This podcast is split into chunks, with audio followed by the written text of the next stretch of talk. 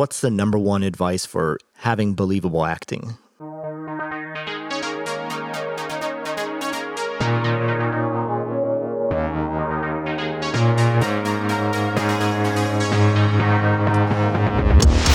Good afternoon, perhaps morning, maybe even evening, ladies and gentlemen, and welcome to another episode of the Design Exchange podcast.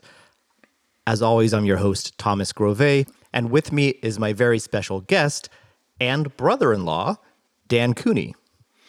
Thank you for having me, Tommy. This is fun. Dan is an actor, an acting teacher, and the creative director and founder of the Encore Theater Company in Dexter, Michigan. That is correct. Dan, let's just start this off with uh, learning a little bit about your history in the performing arts. I think that would be, I want to hear your story. How did you start acting and how did you eventually become a director and a, a theater owner? So I'm I'm 52 years old, so it's it's a bit of history here. I'll try and keep it short and sweet. uh, I, I, I was born and raised in, in Westland, Michigan, which um, I, I think it's fair to say that even today doesn't have a great amount of support for the arts. You know? so when I discovered singing and uh, a desire to perform, um, there wasn't much support for it. There wasn't a good amount of musical theater camps that I was aware of, um, training uh, opportunities to explore that desire. It's pretty sporty town. It's hockey and football and baseball and all that good stuff. So um, it really was my my mom who was a tap dance teacher. I think she actually taught for a little bit, did some dancing as a kid, who recognized that I, I loved singing and said, You should do choir, you should do drama. And I remember at the age of 12 literally saying, Well, what do you mean? What's that? I really had no concept of what it even was, let alone like some uh, young actors at 12 they've been on their you know 14th musical theater camp you know and uh, oftentimes they're excellent young dancers they've been in ballet since they were three so at that point i just started doing theater in school and um, I certainly felt like, oh, I have found my people. This is where this is where I, I, I, feel comfortable. This is where I belong, so to speak. And I just never stopped. It was junior high school, doing the musicals in the uh, public school systems. And then after graduating from high school, I basically thought that was over because acting in that area was not a career. It's not a career you took seriously. It was a kind of get a, get a real job mental mentality philosophy. So you probably still you probably should still get a real job. Uh, yeah, that's fair. That's fair. um, so a string of events basically uh, got me into a local uh, community college, where again I reconnected with some theater people.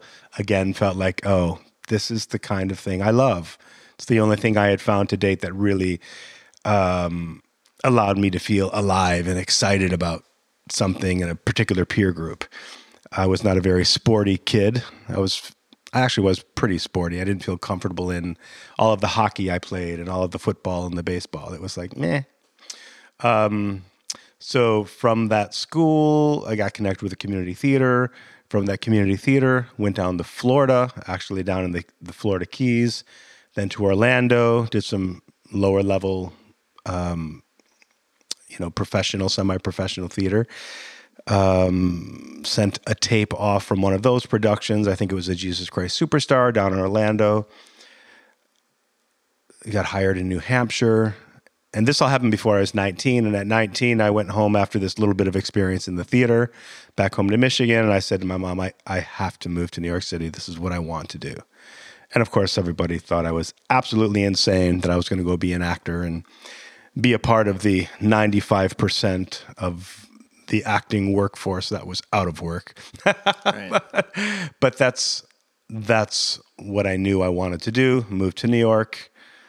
Um, fast forward through 50 more awesome experiences on and off Broadway as a director, as a teacher. um, I have found my way back to Michigan as artistic director of the Encore Musical Theater Company and find a lot of joy in um, providing that exact type of opportunity that was missing for kids like me in, in Dexter. Of course, Dexter fairly well off community. There's no lack of camps, but we are providing some really high level uh, camps and conservatory classes to um, a lot of these Michigan young artists that would otherwise not have that available to them. You met my sister in an acting class, if memory serves. Basically, yeah. We knew each other through the Broadway community and just Broadway hangouts, you know, bars. and then, uh, yes, we really started uh, connecting in acting class, uh, Craig Carnelia's acting class. As a professional actor, why do you take acting classes? Don't you already know how to act? Yes, but I, I think um, any pro understands that the mentorship, the the training, the um, conditioning has to continue, or you just pick up bad habits. You know, I think it's like saying to a professional football player, like you, why bother to practice? Just go play the games.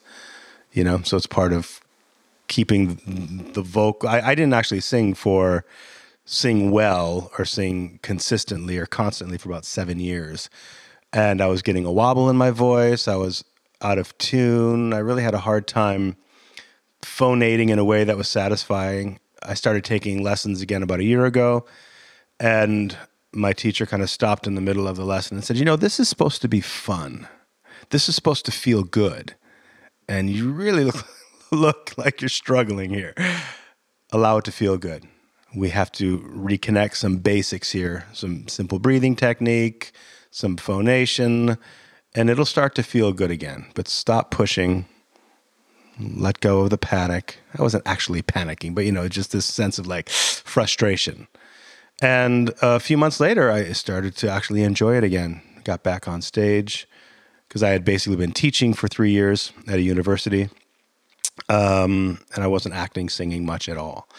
So when I got back on stage after working with a couple of teachers, I, I was excited about the work again. And before then, I actually was not enjoying the acting or the singing because I was out of practice. You said a term to me that I had never heard before, and I thought it was a great term um, smackting. so tell us about smackting. Yeah, schmacting. So, um, schmacting, uh, you know, there's a bunch of different forms, but if if anyone is old enough to remember the old TV show Saved by the Bell, Oh, yeah. yeah, That's a good one. I um, not to insult that entire group of actors because I'm sure some of them came out of that series and did quite well into more legitimate or serious type work. Um, but it's that tone of it's not actually living. Everything we train to do as an actor is to live believably in the imaginary circumstance of the play. So you you are now the character. You for the most part, you act as yourself, unless you have to put on an accent or a, a hunch or a limp or a lisp. Um, basically, you're hired because you're the right type. And then you act believably as yourself, but now you're, you know, instead of Tommy, you're Bruce, you know, and Bruce is an architect, and Bruce, and you just I want to be Bruce Wayne. Bruce Wayne. so yeah, the schmacting is over the top, pushed, forced, a lot of tension, a lot of voice. I'm going to do this interview like this, and I'm going to think that I'm being super professional or interesting in some way, Tommy. That's how people. Um, that's how people on the on the news talk. Uh, yeah, there, there are some voices out there in these different genres for sure. It's kind of how I talk at the beginning of this episode. Good evening, ladies and gentlemen. It's me, your host, Tommy again. Uh, you know, it's funny. You, you you did do that very slightly, Yeah. and now you're completely you. So this is when working as an act, acting teacher. This is authentic Tommy. You being I'm Tommy acting authentically. perfectly as myself. Exactly right. I have a lot of practice being myself. That's good. And oddly enough, everybody does, but then they step onto the stage, pick up a script, and then they feel they have to color the words or bring something interesting. Or when they say sad, they have to say, Oh, Tommy, you're making me feel so sad. And you start playing the words indicating emotional qualities. If you if I was listening to a book on tape, mm-hmm. I think that's exactly what I want. For them to punch it up a little bit, help make more sense of. Yeah, Sure. when I read to my son, I will try to do each character in its own voice. Mm-hmm.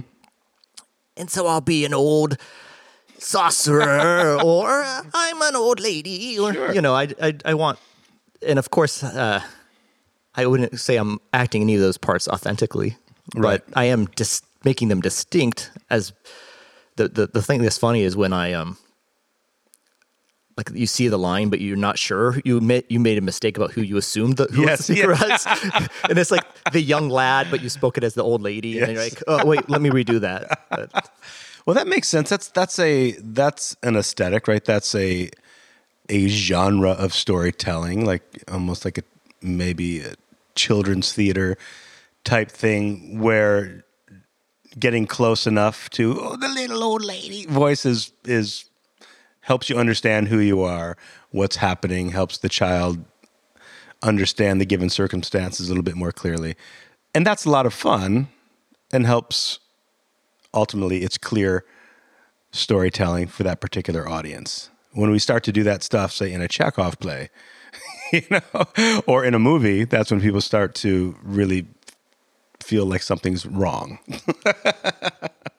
you've done uh, some TV dramas, I have. so what's the difference? Quickly break down the difference between acting on stage and acting in front of the film camera. There is this thing that I, I used it used to bother me called just taking the stage because I felt it was getting us more into that schmacting stuff, that extra energy, and I'm on stage and I have to play to the back of the house, raise the stakes. There's all these little sayings in the theater, um, but what I have found is it's actually true. But if you learn to be your authentic self, and you can do that on stage and you just say turn that up from a three to an eight on the stage uh, it's a release of energy to affect the other person is an actor's action a character's action. So if i want to make you feel badly i would on stage i might say tommy stop it right? In a film i might just with my eyes and i'm not a great film tv actor i've done a little bit of it but you can just attend a live show on broadway and watch TV. uh, TV and see the difference where that person might just say, Tommy, stop it. Right. So it's super, super authentic and real. I believed it. Yeah. Thank you. Uh, on TV and film, super, super authentic. And then hmm, there is a license given to the stage actor that as long as it, do, uh, another saying, over the top, as long as it doesn't go over the top or uh, get into the world of not believable in the imaginary circumstance of the play, there's there's a lot of room. Okay, I want to get into some tutorial stuff here. So let's see if I can uh, remember my future questions after we do do the first question. Uh, let's say I'm a kid. I want to get into acting. Your number one or two pieces of advice for this adsp- aspiring actor. Uh, uh, like 9 or 10, 12, 14, what who is this Man, kid? well, what would you tell to a 10 year old and what would you tell to a 20 year old? So a 10 year old really can just play.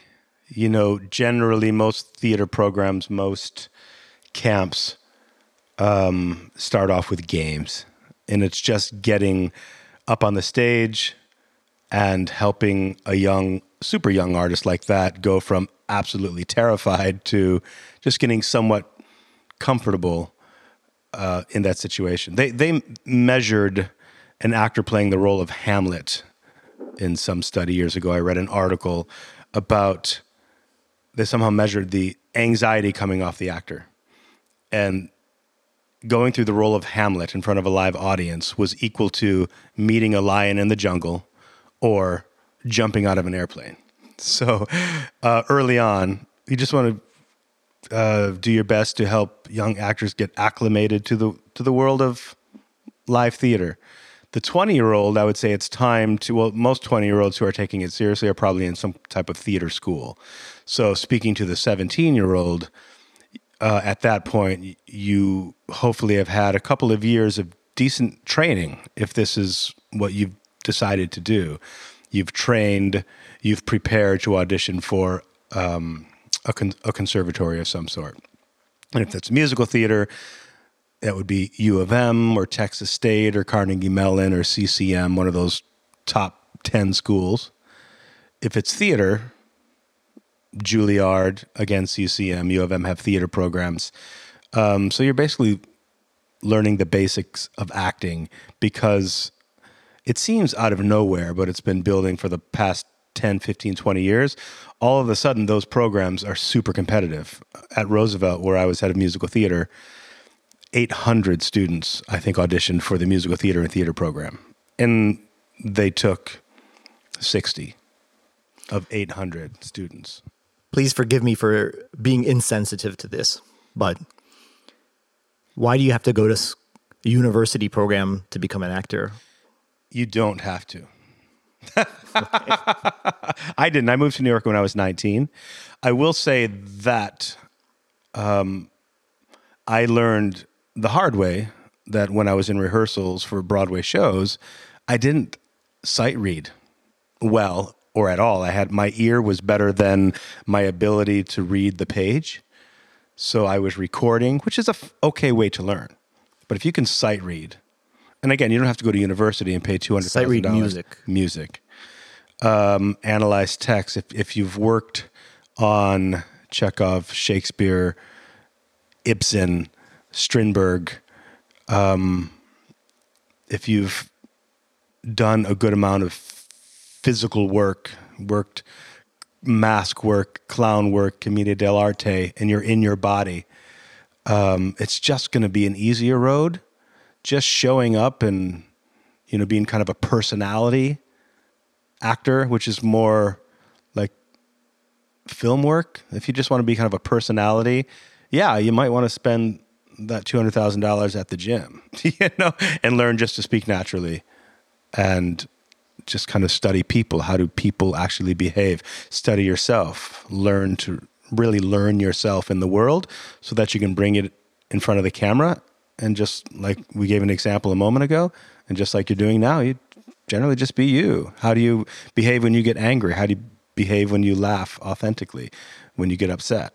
Stage acting again requires uh, I, I, feel a larger skill set um, than just acting believably. Do you have a go-to greatest stage actors of all time and greatest screen actors of all time list? For me, one, the the same uh, two people or two people that do both, Meryl Streep and Kevin Kline. For me, I look at they've been. I don't know if Meryl Streep's been in musicals. I know she wanted to be Evita in the film, um, but she's done it. She's also Yale School of Drama actor, so us Yaleys are very proud of Meryl Streep. Very proud to call her a Yaley or be somewhat very distantly affiliated with her. um, but she's done a bunch of stage work and obviously a lot of films. Kevin Kline was the Pirate King in Pirates of Penzance, Joe Papp's version in the park in the 80s. Um, a lot of stage work as well. And then, uh, you know, one of my favorite movies of all time, like The Fish, A Fish Called Wanda, A Fish Called Wanda. I think that was in the 90s. Um, was that with Cher? No. no. That was Splash. Or was that just from. I don't know. So, and, and then Wanda. the other, oh, the one thing I skipped over, and then we talk about the musical. So why get that kind of training? So now, if, if you can learn just to be yourself and act believably, this might be insulting to, to film actors, but it is my opinion, at least right now. I'm sure I could speak with Robert De Niro, who would quickly talk me out of that. But I think you could do film and TV work.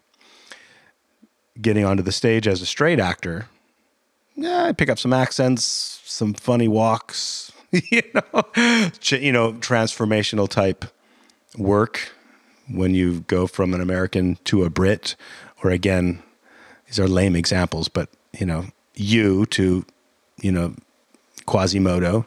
It's going to require some transformation physically. And then musicals, where now you have to add rhythm and time and tone and pitch. You're you're singing, which is speaking on pitch. And oftentimes those pitches are super high and super low. It's another whole skill set that peop- most people, very, very few people, can just walk into and start doing and be excellent at it.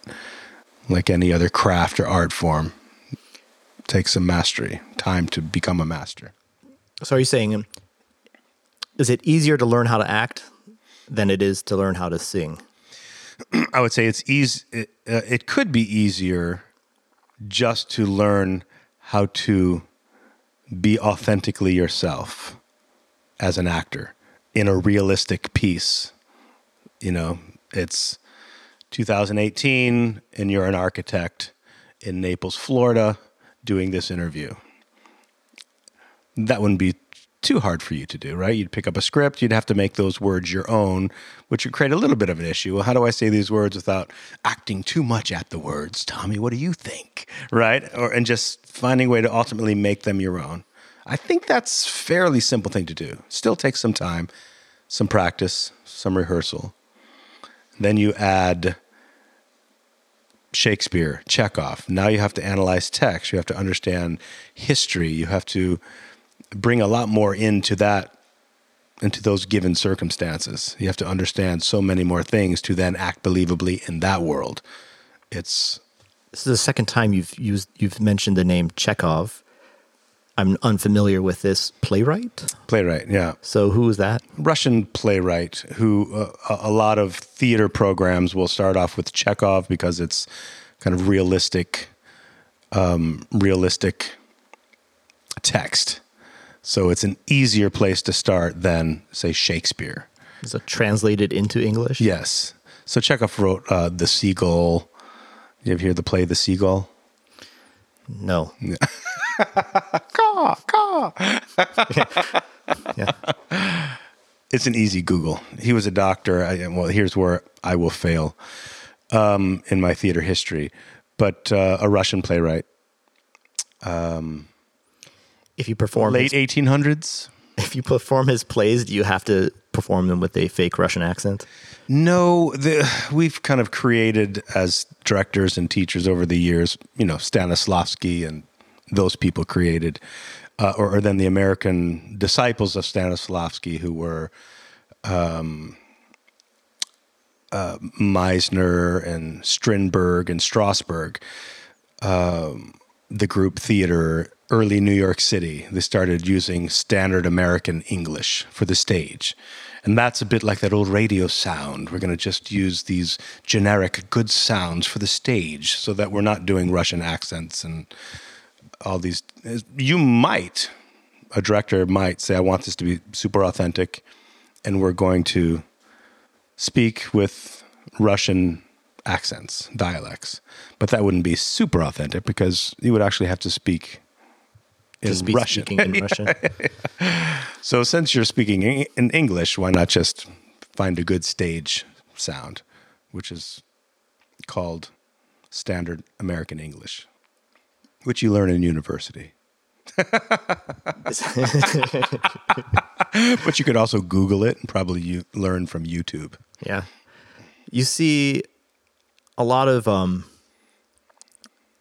in film, you see a lot of actors with Australian or South African or British accents then masking that and acting in Amer- in Hollywood films with just a um, American accent.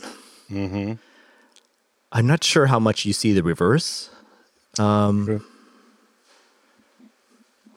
I guess was it Matt Damon was in uh,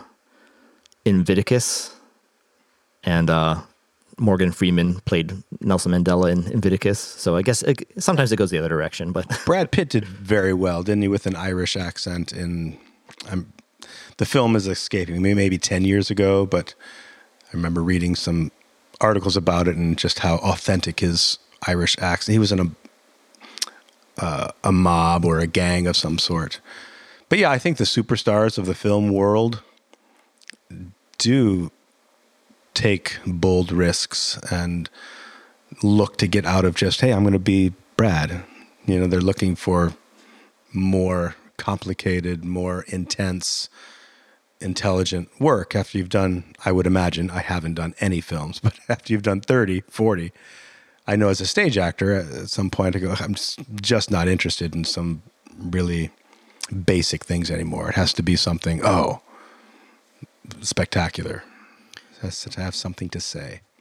All right, let's get. Oh, okay. Before we get off acting, I'll go to my follow up question. So let's say I am an actor. I'm no longer aspiring, but I'm an actor. This might get back to the smacking thing, but what's the number one advice for having believable acting? Like, how can I be a better actor and not a smackter? Learn yourself. Learn, actually observe yourself in the real world. Um, I mean, mindfulness. Mindfulness is a pretty generic term, isn't it? But I, am recently have enjoyed med- meditating, and there's a lot of chat about this mindfulness stuff. I'm still learning about it, but it seems to live in that world where you are observing yourself. You're you're doing your best to keep this observer alive and engaged, um, which is a little tricky, right? Because when we lose our temper, we've lost that. you know? Yeah, that's for sure. when we when we laugh out loud, have a really good hearty laugh in the moment. But what I a- ask, uh, what I did ask some students to do at Roosevelt, and now with the conservatory that Jessica and I are running, is to learn yourself. You know, learn who you are, how you behave after a good hearty laugh or an explosion take a moment to kind of meditate on it, surround it with, oh, and then maybe try and repeat it. Um, because I can tell you from experience, it's rare that you step into the scene and when the playwright says, oh, you know, Joe laughs, the other actor might not be doing something that makes you laugh. And that's really the source of the laughter. So when this person starts acting and you're not finding it funny, but you're supposed to love this person and find them funny, you know, where do you find that authentic laugh? Right. There's you nothing worse than a laugh in high school theater. Exactly. Yeah. Slap the knee or the pointed finger. Oh, you don't talk to me like that. you know, so it's yeah, learn yourself, learn how you authentically behave, bring it into the work. Okay, I want to have another one of these authentic moments. Mm-hmm. I don't know if we can just create it on the spot. I'm going to punch in with the we're going to zoom in on our faces here, mm-hmm. get in real close here. All right. Let's have a moment together. Are we kissing? Is that something are we allowed to? sure, sure taking this podcast in a whole new direction. What are we doing? Well, like so let's um let's not smacked. Let's have a let's re- redo what you did earlier. Like um do we need to have some direction here? Jessica, can you give us some direction? I need to have an authentic acting moment with Dan. Well, let me let me let me um make a suggestion.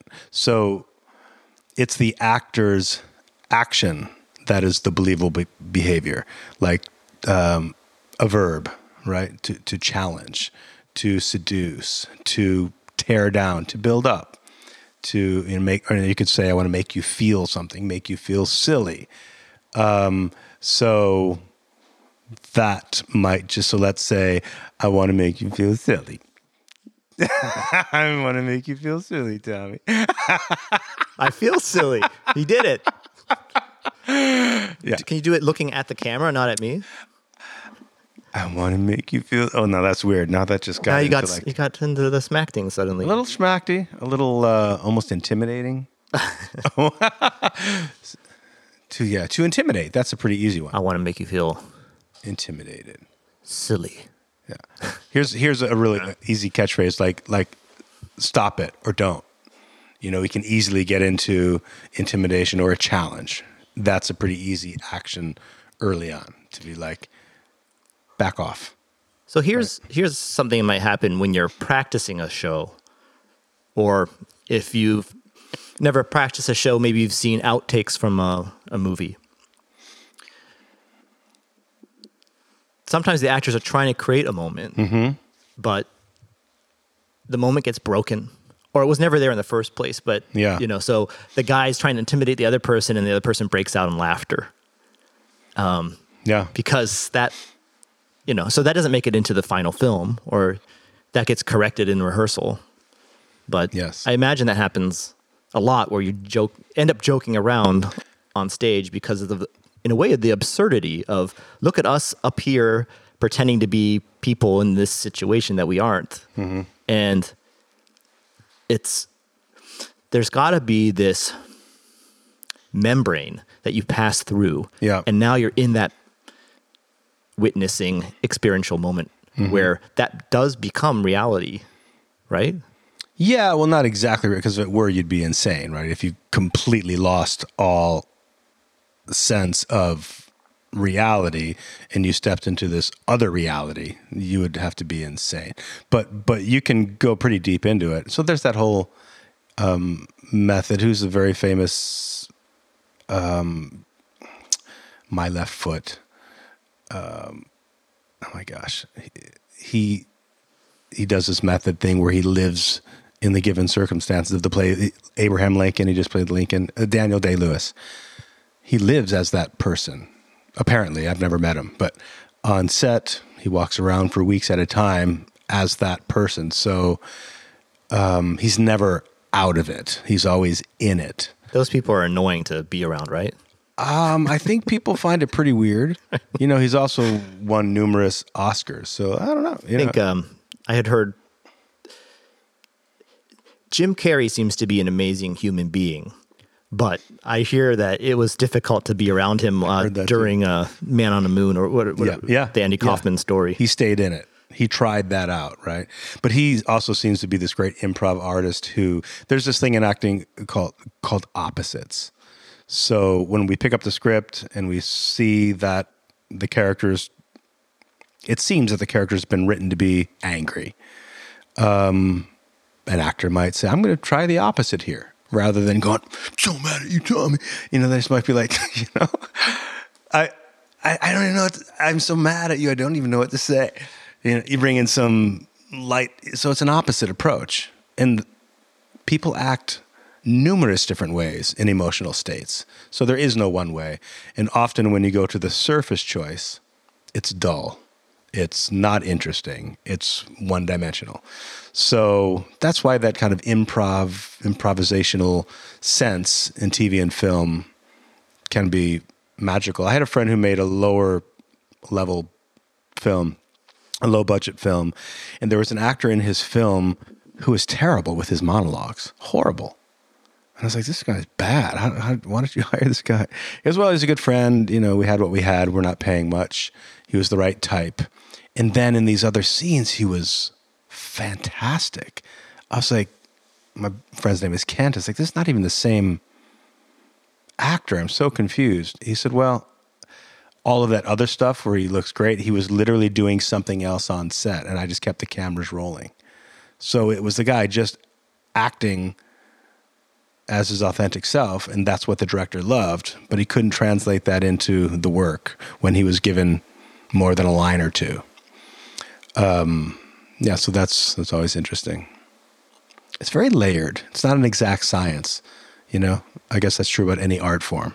That can drive people nuts, you know. I want to I want to learn a little bit about the journey from on stage to in front of the stage or behind the stage. So you going from being an actor to being a director or being the creative director of a theater company. Like um in in many ways I think uh, I'm going to say acting is a performing art. And it's interesting, it, it, and it's a creative expression in the moment. It's a little off topic for design exchange, but running a theater company and directing a show, that seems to be very much in my lane of design, basically, mm-hmm. right? Problem solving, uh, having a desired outcome, and you're trying to create a path towards that outcome. So I just made up that definition of design. I don't think it's it's not an official one. So yeah. Uh let's just take it one at a time then. Let's do directing. And it's getting a lot of like deer in the headlights look when I'm like, hey, directing and also running a theater company. So let's just take them one at a time. Directing, like, what's that all about? Well, I, am a new director actually, uh, um, coming from on the stage, where you know you definitely want a, a kind of a bird's eye view, a big picture view of the piece, so you know where you um, fit in. You know what your character's function in the play is. Um, you're really just doing your thing. You're trying to work with the director and listen and respond with your fellow actors but uh, yeah, you're you're there to do that job as an actor. Um, you can get a little bit in your own world. I think the best actors are well aware of everything. Um, but the director obviously has the job. It's it's his, her, their vision. So the director has to come up with a cohesive whole. So it is very much like designing. Um, and I would say they all kind of run together. We can talk about them individually, but I also like to think of creating a character as a, you're designing a character. Why not? The director is a designed character? No, or? as an actor, yeah, okay. you're designing a character. Um, the designers, the set designer, the light designer, they're designing something that fits into the cohesive whole. Well, the actor has to do the same thing. How do I fit in this world? It's 18 62 in London, and I'm some guy who grew up in Westland, Michigan. I have a lot of work to do, you know, to design that character to fit and and be a cohesive whole with the set design, the director's vision, the light design, the costume design. Um, and then similarly, when you start into orchestra, if it's a musical, the words, the lyricists choose also has to fit into that world.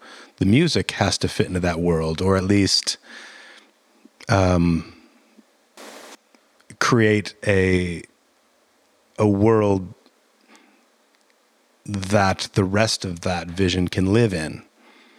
Um, so yes, the director I think is basically responsible for the vision of the entire piece. So they're going to come in with a concept and they might say to the set designer, I just feel like this play is really blue and sad to me. And that might be all that needs to be said. I've had lighting designers say that to me. Just just pick a line out of the play or a mood or a color and just throw me something. I'll I'll take it from there. You know, at higher levels, of course, they probably have very long, intense, involved meetings about color and the color scheme and how it lives in the world. Again, I, I like this word cohesive. Um, and then that same conversation is going to happen with the costume designer and uh, with the musical director, with the actors. We all have to live in the same world for this to work. So, how did you?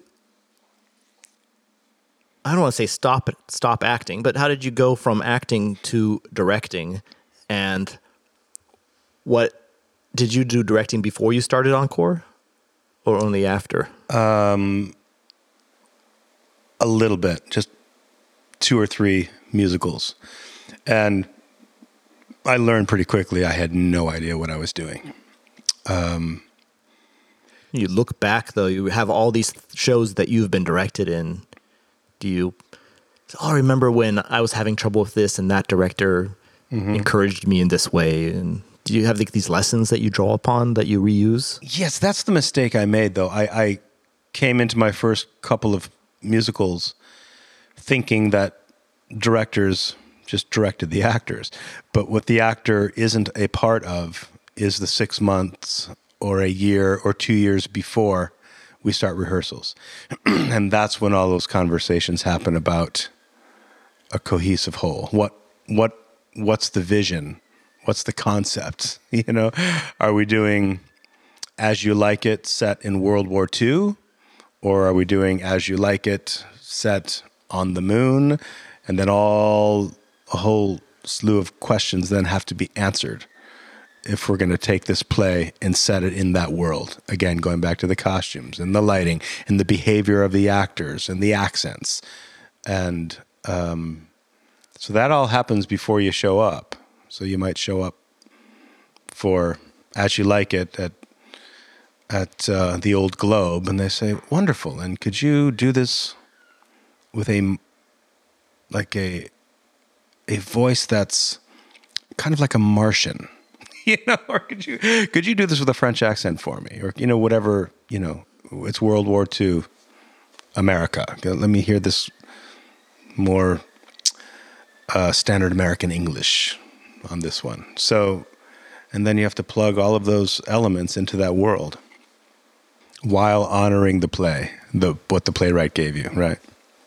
It's it's um so you you asked me. I, I, feel like I'm maybe not answering your questions. You asked me. Um, maybe you're answering a better question than I asked. Okay. Maybe the problem's not the answer. Maybe the problem is my questions. So I kind of learned on the job. I started. I learned by watching things maybe look muddy, um, getting feedback from friends.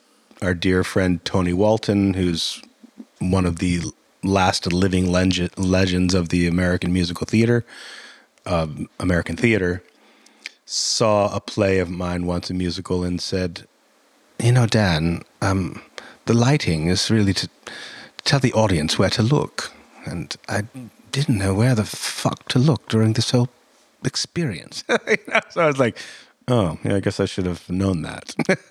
so we had kind of a muddy lighting scheme, and he's like that's what lights do. Tell the audience where to look. And I'll never forget that ever again as I watch a rehearsal and go, oh, oh wait, wait, wait. We need to focus this up. Yeah. I mean, in the most extreme case, you have everything's black and you have a spotlight on the singer or something, right? That's yeah. the he- most heavy handed way to do it. But right. there's probably more subtle yeah. methods of lighting design where you can. And in that spot, then there, what what's the feel? What's the mood? You know, some back blue if it's sad some if it's revenge or um, an affair. Maybe there's some red side light backlight you know i am not a lighting designer but i've done i've seen things one dimensional or two dimensional and they look uninteresting. When you do you have a local lighting designer or do you bring people in when you do a show Quite a few. Michigan has an incredible uh, talent pool. It's getting those folks early enough because everybody wants them. You know, if there's 10 excellent lighting designers in Michigan, I think I've only met and worked with four of them. The other six have a bad reputation. yeah, or a book. They're just constantly booked or need more money. Uh, Rob Perry is a good friend of mine from Yale School of Drama who has worked nationally. He's a phenomenal designer, works at very high levels. He comes in, or it's been about once a year so far. His stuff is just out of this world. He understands all of those layers and he understands uh, lighting and how to light a play and how to set a mood, how to create a picture.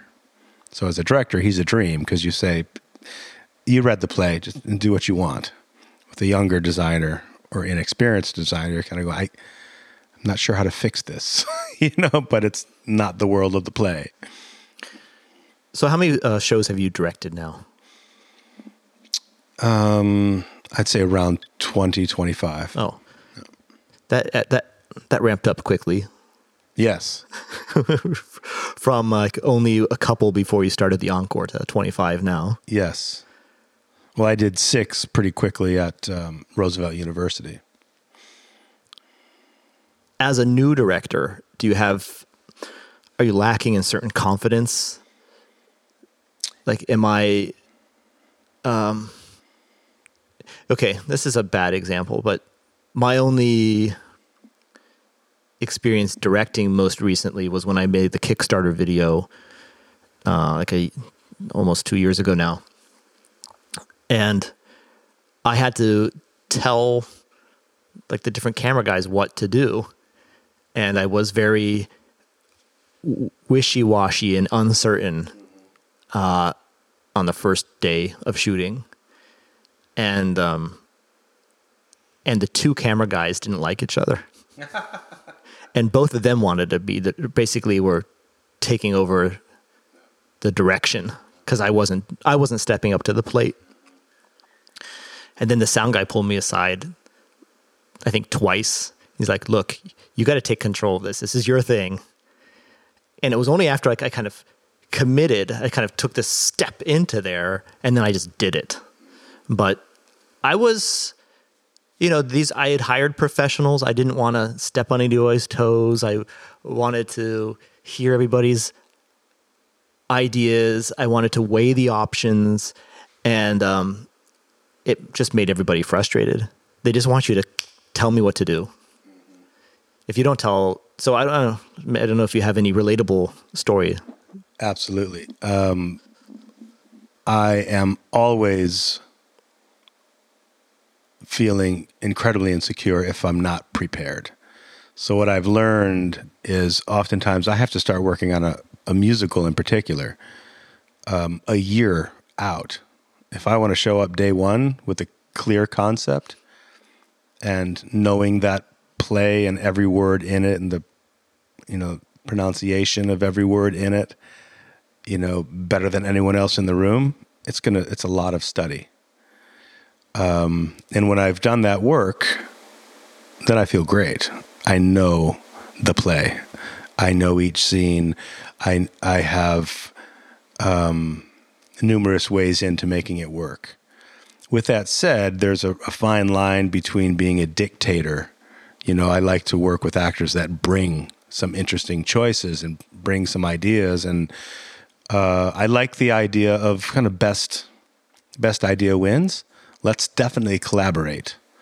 But the second people feel there's lack of leadership, you know, it might be something that's kind of built into us. Somebody's going to step up and be like, "Let me drive this thing because this is a shit show, and you're wasting my time." So yes, the director needs to show up, be prepared.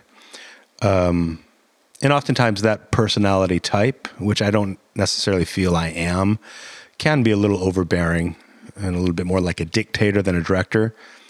There's a real fine line between someone who just comes in and bosses everybody around and somebody who can take charge but still collaborate and give space for brilliant moments to come through the other artists. Certainly, nobody likes a dictator when they believe that every one of those every one of the decisions by the dictator is the wrong decision. Well, for sure. You know.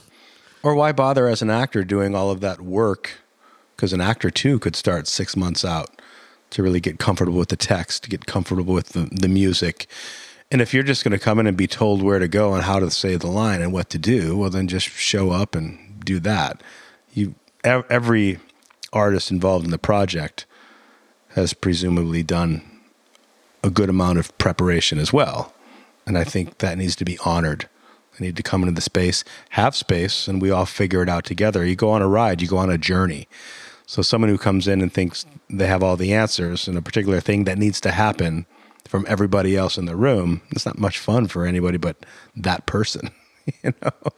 But yes, when you get into more say amateur lanes or areas, I think people will just kind of look at you and say, what do you want me to do? Where do you want me to go? It's like, I don't know yet. Let's create this thing. It's called a creation, right? So we need to create it together. I think that was maybe the struggle I had because um, with game development, which is where most of my background was, you have months of planning before you go into production. You have months of pre-production before you go into production. Uh, so there's time to figure out what the direction is going to be, to figure out what you're trying to achieve, and then and then you know if this is working towards or against that direction. Yes. But in my film shoot, we had done zero preparation, and it was just like, okay, everybody's showing up tomorrow to start filming this thing, and uh, so it's not surprising that like we just went straight into production with you know no, with no pre-production. So I think that was the lesson learned there. Mm-hmm. You have asked me. I'm sorry to cut you off, but let, let me kind of wrap this up because it might be irritating at the back of your head. Like I want to get this thing out. How did I go from acting into directing? So, so basically, I, I growing up in Westland, Michigan, I had a lot of friends who were cops or firefighters, and that's a unique career in that oftentimes those guys and gals retire at about 50 because they've done their they start young. They do their 30 years and it's done. And they're on to some kind of second career. Um, so I, I was getting to that point after about 30 years of acting uh, on broadway and national touring companies and regionally i uh, uh, turned into this character actor. So now i'm this older character actor um, oftentimes utter, understudying you know famous people you know or broadway stars. And it just wasn't uh, it was no longer that satisfying. Um, and i would get a role now and then that i was like oh this is fun. But it was 30 years of it. I felt like what else what else is there? Oh just touched the mic. What else is there? What else might i want to do? Um, oftentimes actors after 30 years think oh i'll go teach acting. So i did that. We moved to chicago ran a musical theater program for three years learned wasn't exactly for me. A lot of academia is a pretty crazy world of a lot of administrative stuff. It just kind of ruins it ruins a lot of the the fun a lot of the the teaching and the directing and the you know to, to all of the the business of the business the business of the university. It can be pretty crazy. Um so from there i thought well we have this wonderful theater company that has been going on for 12 years now i've been consulting from afar directing one thing a year we've been spending our summers there and i thought we're buying a new building um, it's really expanding and bursting at the seams. So let's just go do that. Um, so from actor to professor to artistic director. I've always been an artistic director, but now I've really stepped in and, and made that my probably my my f- final you know phase into retirement. Is that your full time gig right now? it is my full time gig. You have time for other acting roles, or this is Well, oddly enough, um, I did not move to Michigan to act. Excuse me. I wanted to run this company and develop this company. And I've known this for quite some time, but um, it's become crystal clear that what's very difficult to find as a casting director is a 52 year old guy that can sing and wants to do a show, you know, at this particular level. Um, if they are of a particular level that we want. So I'm finding that um, I'm doing more acting than I really ever thought I would. I've, I was in the last two shows, you know, and it's not my aim. I'm not producing out of a smaller space in Michigan so that I can star in all the shows. I have no interest in doing that. I well, I have interest in doing that when it's right, when it serves the whole. Now I'm just stepping in to fill these basic needs. So we have to develop some more um, uh, cash flow to, to hire, you know, uh, w- which unfortunately might have to be outside of the Michigan talent pool sometimes, probably get. or fortunately, depending on how you look at it. So that was a. You now you answered the question. that was the question I asked a long time ago. Uh, yeah. Okay, uh, maybe this is this is getting towards the last question. Um, running a theater company, and you were doing it for twelve years. You said now you're fundraising for a new space. You've been planning for a new space, designing a new space. There's a lot of um, functional requirements that you have. So this is pretty interesting stuff. What was what you unsatisfied with with your old space? Why are you moving into a new space? What are your objectives? What do you hope to achieve with this new space that the old space is unable to fulfill for you? The new space is a 6,000 square foot um, large garage or a small warehouse. so the limitations of the space for 12 years have been fun. You know, talking about designing, we've had to design large musicals in this space. We've had to, we've done a couple of small plays. Mostly it's the Encore Musical Theater Company, so it's mostly musicals. Um, there's a beam about 13 feet off the stage that runs down the middle of the entire theater space. Uh, stage right is a block wall. There's a door. You open up that door, you're outside. Backstage is a block wall, or the the the back wall of the stage is a block wall. On the other side of that block wall is outside. So stage left is orchestra area, backstage, side stage, everything off stage um, is trying to come from stage left. So there's very little flow. Um, building second stories on our sets are challenging because the beam again is only 13 feet off the stage. So if we have a second level, second story of a house or whatever the play requires, we're having to crouch under that beam. you know, so it's been a lot of fun. It's we've been able to grow this company in this space, but we we have we're, we're not able to live up to our potential in that space. Backstage is um, just no no joke. Uh, it's the costume designer, the props designer, um, lighting, technical director. Nobody has room in a six thousand square foot space. Everyone has one tiny room when we need shops and when we need storage area and we need places to build uh, costumes and design props and build scenery. So we're moving into from a 6,000 square foot space into a 20,000 square foot space, which will fill that up pretty quickly as well. Um, I have friends running theaters in 50,000 square foot spaces looking to expand. Um, but it's it's going to to give us the opportunity to really expand artistically and just be a much better conditions uh, conditions for all of the, the designers and staff and employees. It's going to really give us some breathing room and allow us to um, basically have Encore live more fully to its potential. Operationally, what are your biggest challenges, season to season or day to day? It's you know I, I would think it's um,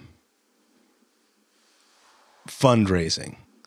You know, it's a it's a it's a five hundred one c three organization, which basically means it's a charity. It's labeled as a charity.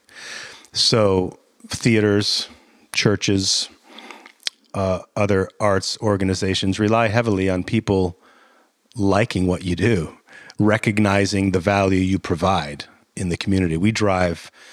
Um, so in twelve years, using really small numbers, honest numbers, we've probably driven $20 million into the community of Dexter with foot traffic.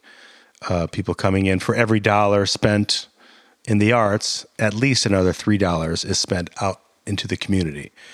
And we sell $600,000 worth of tickets a year, right? So that's 18, $1.8 million a year being driven out in the community because we do what we do. So we have to that's people going to dinner before the show or getting drinks after the show right, or filling up their gas tanks, going shopping at the. It's also our actors going out to eat before and after rehearsals. Our designers, we're constantly around the encore, then constantly uh, going out supporting you know, by necessity. People need to eat. People like to go out for drinks. We're buying lumber for the shows. We're buying paint for the shows, material. So it's this big uh, kind of a it's a multiplier. You know, we start with six hundred thousand dollars of ticket sales, and then everything that we you know pay people while they're in town basically gets spent in town because our fees and our salaries are pretty small. you know, people spend a lot more out in Dexter than they're making from the encore. I would think is a fair assessment. So for every dollar spent on the arts, another three is spent out into the community.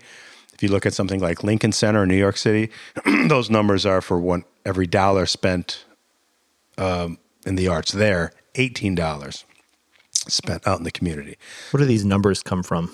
Um, they have done like economic studies. Yeah, but in, you know, in Lincoln Center, you're talking about people buying three million dollar apartments to be in that area, which was a really rundown Upper West Side ghetto before Lincoln Center showed up. So now it's this multi-billion dollar um, area. People flying in to see shows, artists flying in from all over the world, directors, designers. Yeah, so yeah, it's a good question. How do we really know that if I spend $100 at the Met, I'm spending $1,800 out and about? And also, you could change your ticket prices, and that would change the ratio, mm-hmm. right? You could say uh, if tickets were twenty dollars, you could charge one dollar, and then and then you could say, well, actually, it's not three dollars for every dollar spent. It's you know an additional. It's like three hundred dollars for every dollar spent. Right. So. Right. Um, they're just, I think they're well, they're not generic. The studies, I think, were real, and and I I've looked over numerous studies, some of them, you know, 168 pages long, how they've come to these conclusions. Uh, with that said, that's why I like to stick to the, kind of the lowest one dollar, three dollars spent out in the community, which puts Encore about twenty million dollars.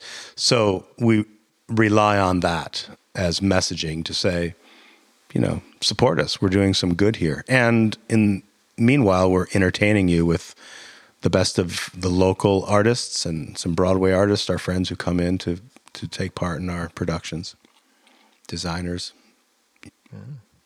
Well, Dan, thank you for spending your last uh, afternoon of your winter holidays with us. Even though this episode probably won't air until the spring or summer. if people would like to learn more about the Encore Theater, where can they go? theencoretheatre.org. And theater is R E rather than E R. E A T R E. Yes. So you can look in the show descriptions. We'll have a link. And thank you for having me. This was a lot of fun. Yeah. very much. Please feel free to like and subscribe, smash the like button, uh, share this podcast with your friends if they're into musical theater and would like to learn about some of the behind the scenes stuff. And We'll see you next time. Thanks, Tom. Thank you.